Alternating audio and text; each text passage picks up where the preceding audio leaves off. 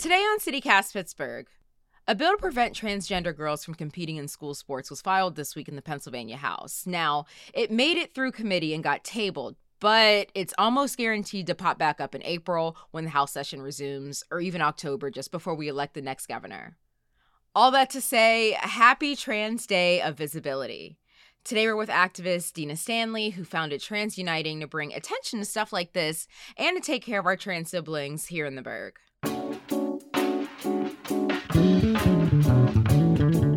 Thursday, March 31st. I'm Morgan Moody, and this is CityCast Pittsburgh.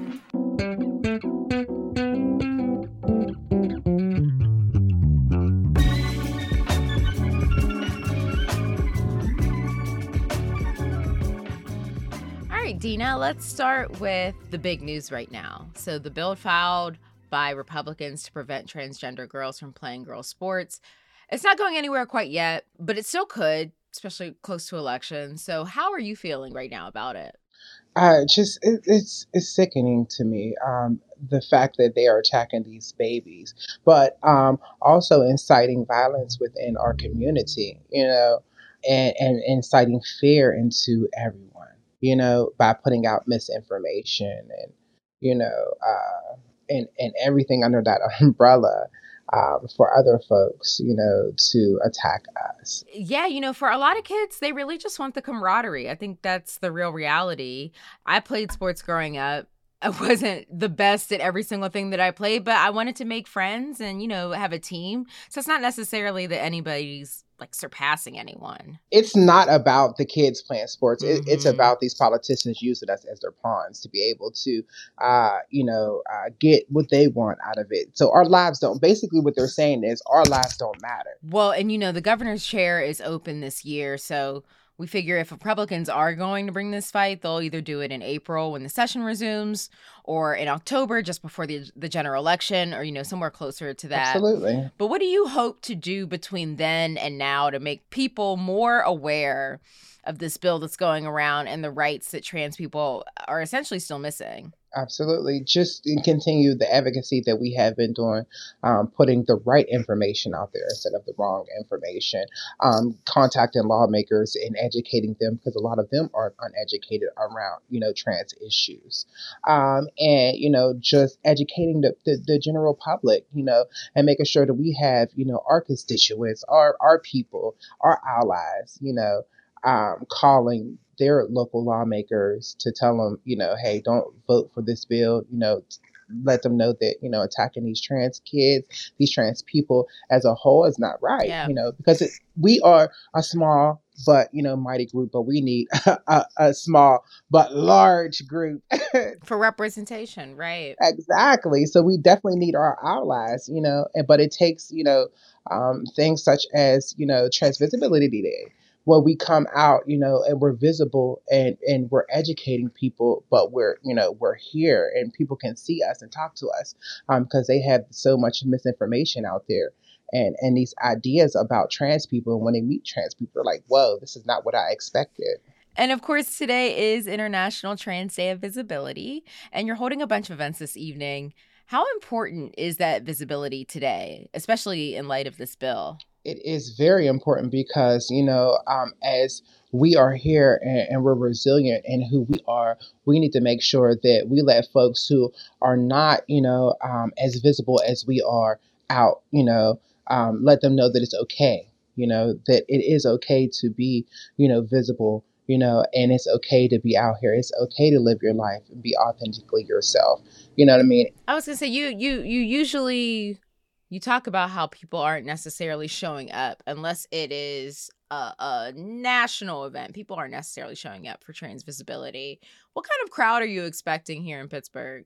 Basically, folks, you know, our our people, um, and maybe a few allies. But that's the thing. It's like folks don't show up unless you said it's a national thing. Yeah. You know, and it, at that point it's too late. Show up for us while we are here. Most of the time they show up when we are gone. You know, when when a trans person is murdered, then people want to show up, and even then, it's it's limited to how many people show up, you know, because uh, they, our lives don't matter to a lot of folks. But like, we have to start showing up because if you think that these are attacks are going to stop with us, you are sadly mistaken.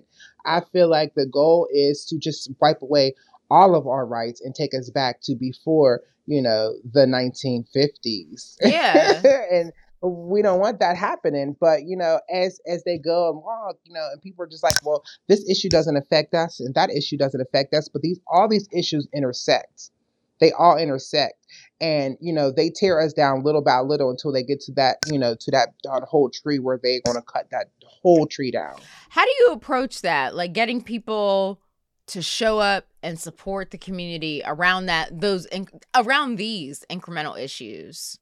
We are very consistent in our messaging. We're very consistent in pushing it and just talking to people. Um, I have an amazing small team, you know, that really go onto social media and push it and talk to people on social media, you know, because it's important. It's like, you know, hey, if you if you have a person who is a trans person in your family, come out and just get educated around that Yeah. you know, because you want people to be, you know, safe, you know, and and, and be comfortable, you know, and it's just like it's going to take for our allies to help in that aspect as well, especially with the kids, because the kids, gender is so expansive. Especially now. Exactly, especially today, you know, is so expansive. There is no such thing as black and white. Yeah. There's so much gray. You know what I mean? And people want to put us in these boxes. They want it. They want it to be black and white, and it's like that's not what's happening. You know, there's so much gray. So just support people where they are at. Mm-hmm. That's it. Just respect the person and support them where they are at because you would want the same in return. It seems simple. Uh, Yes. I know you came to Pittsburgh from Atlanta. What's the black trans community like there compared to Pittsburgh? I feel like is it bigger? Is it more organized? Is it more active? all of those things. It's a it's a little more active, um, a lot more active, a lot uh, way bigger. Um, and there's so much more black excellence. Again, like I said, coming from Atlanta, where there was a plethora of black trans businesses coming to Pittsburgh, and when I got here to Pittsburgh, I was the first black trans business, out and proud black trans woman with a business. That's a problem. And you go to Atlanta, and there, I mean, literally hundreds and hundreds and hundreds of them. You know what I mean? Um, so like that is a big problem, but it's a problem for Black people in Pittsburgh. Period. So you know when we're talking about Pittsburgh, it's just it's it's Pittsburgh. Like if you're not a, a white male, then you really don't matter. So as you go down into those different intersectionalities, it gets worse. And Black trans women are at the bottom of that barrel. So tell me a little bit about a little bit more about your organization. You have Trans Uniting. How did you get started? You know, once I once I got to a certain age, we're not gonna stay that age. but I just felt like, you know, I have accomplished so much and I want I really want to get start getting involved and and just coming back to the city and seeing what was happening here in the city um, with um, the lack of representation um, for the community. I, I said, you know what? If I'm going to really get involved and if I'm really going to do something, I'm going to do it where I'm from because this is where the need is at. Um, so I picked up and I moved and I came back home.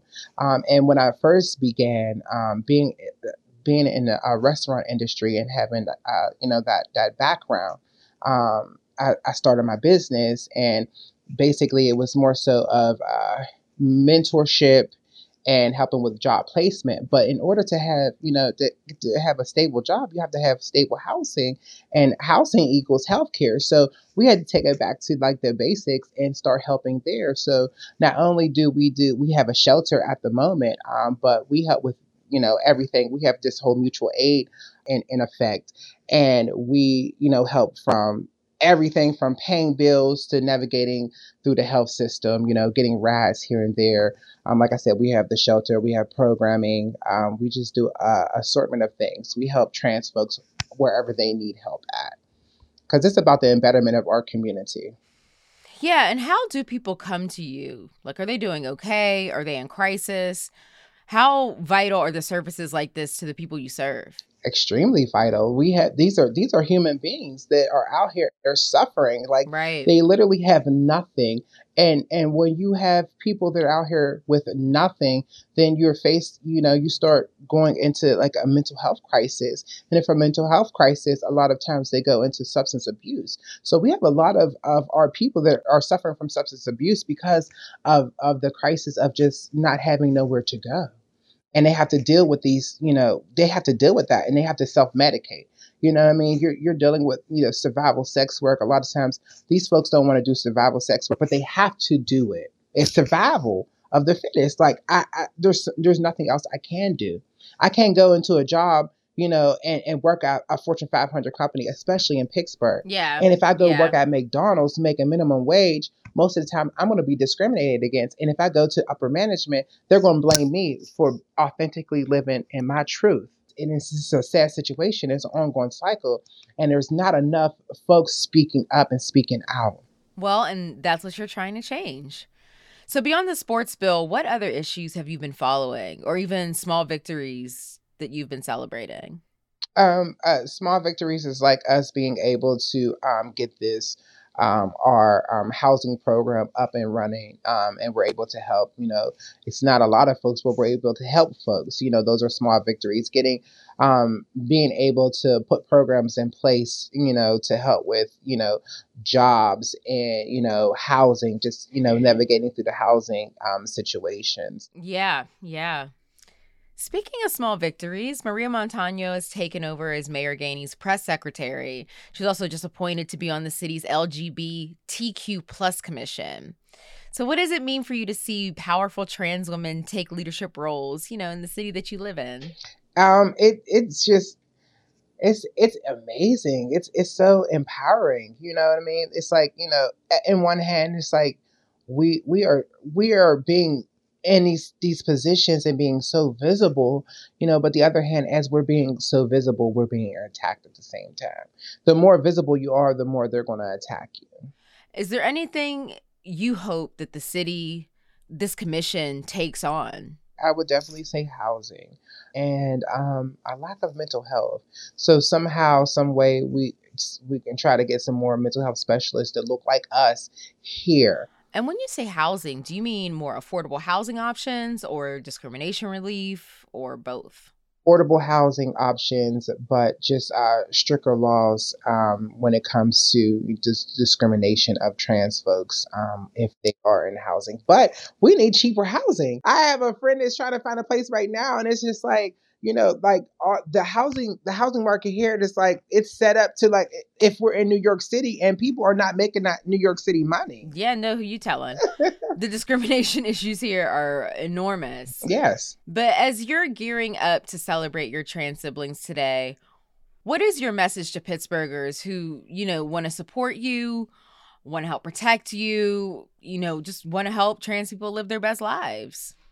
Come out and support these trans folks that are going to be out here today, you know, um, being visible and, and, and standing in their truth, resolute in their truth, you know, um, and, and just speaking up, uh, speaking about that. You could be there for that. Um, two, you can always donate to the organization. You could donate. You can uh, show up to help any way possible. Like, you know, if you want to come over and help at our, you know, our the shelter or, you know, you want to help cook or whatever that may look for you, you could do that as well. Uh, but get involved, you know, call your local lawmakers and tell them to vote no to House Bill 972. Um, if it hits the floor, you know, situations like that. Or, you know, you can always email us, you know, uh, info at transunitedpgh.org and um, we can you know give you the information and the tools um, to disseminate throughout your family and friends and, and colleagues about you know information that's happening within the community well, if you want to celebrate tonight, there's a whole bunch of events you can check out. We'll have links to a bunch of them in our show notes and the morning newsletter. Check that out too. Dena, we hope you have the best day and that everyone comes out and supports you and that you get the crowd you deserve. Thank you so much. Thank you so much. I hope so too. I hope people really show up show up for us.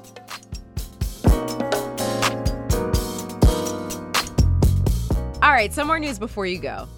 Pittsburgh has the fewest black owned businesses among comparable cities, according to a new study from the financial site LendingTree. According to this, owners have more than 50% equity in a business. Now, nationally, black people make up about 13% of the population, but only 2.4% of businesses in the US are black owned. In Pittsburgh, that figure naturally is even smaller. Black people make up 8% of Pittsburgh's total population and less than 1% of business owners. And that local dude has a documentary out right now. Wiz Khalifa's documentary, Still Rolling Papers, shows the rapper's ascent from hometown hero to global superstar. The documentary about the Hazelwood native is out now on YouTube.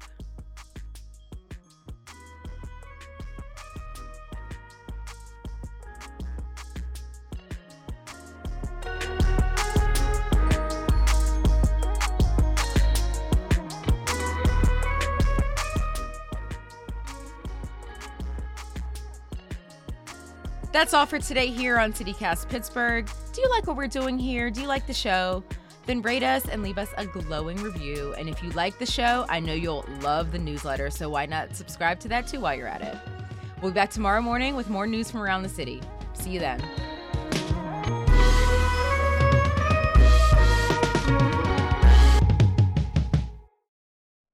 Coming in hot.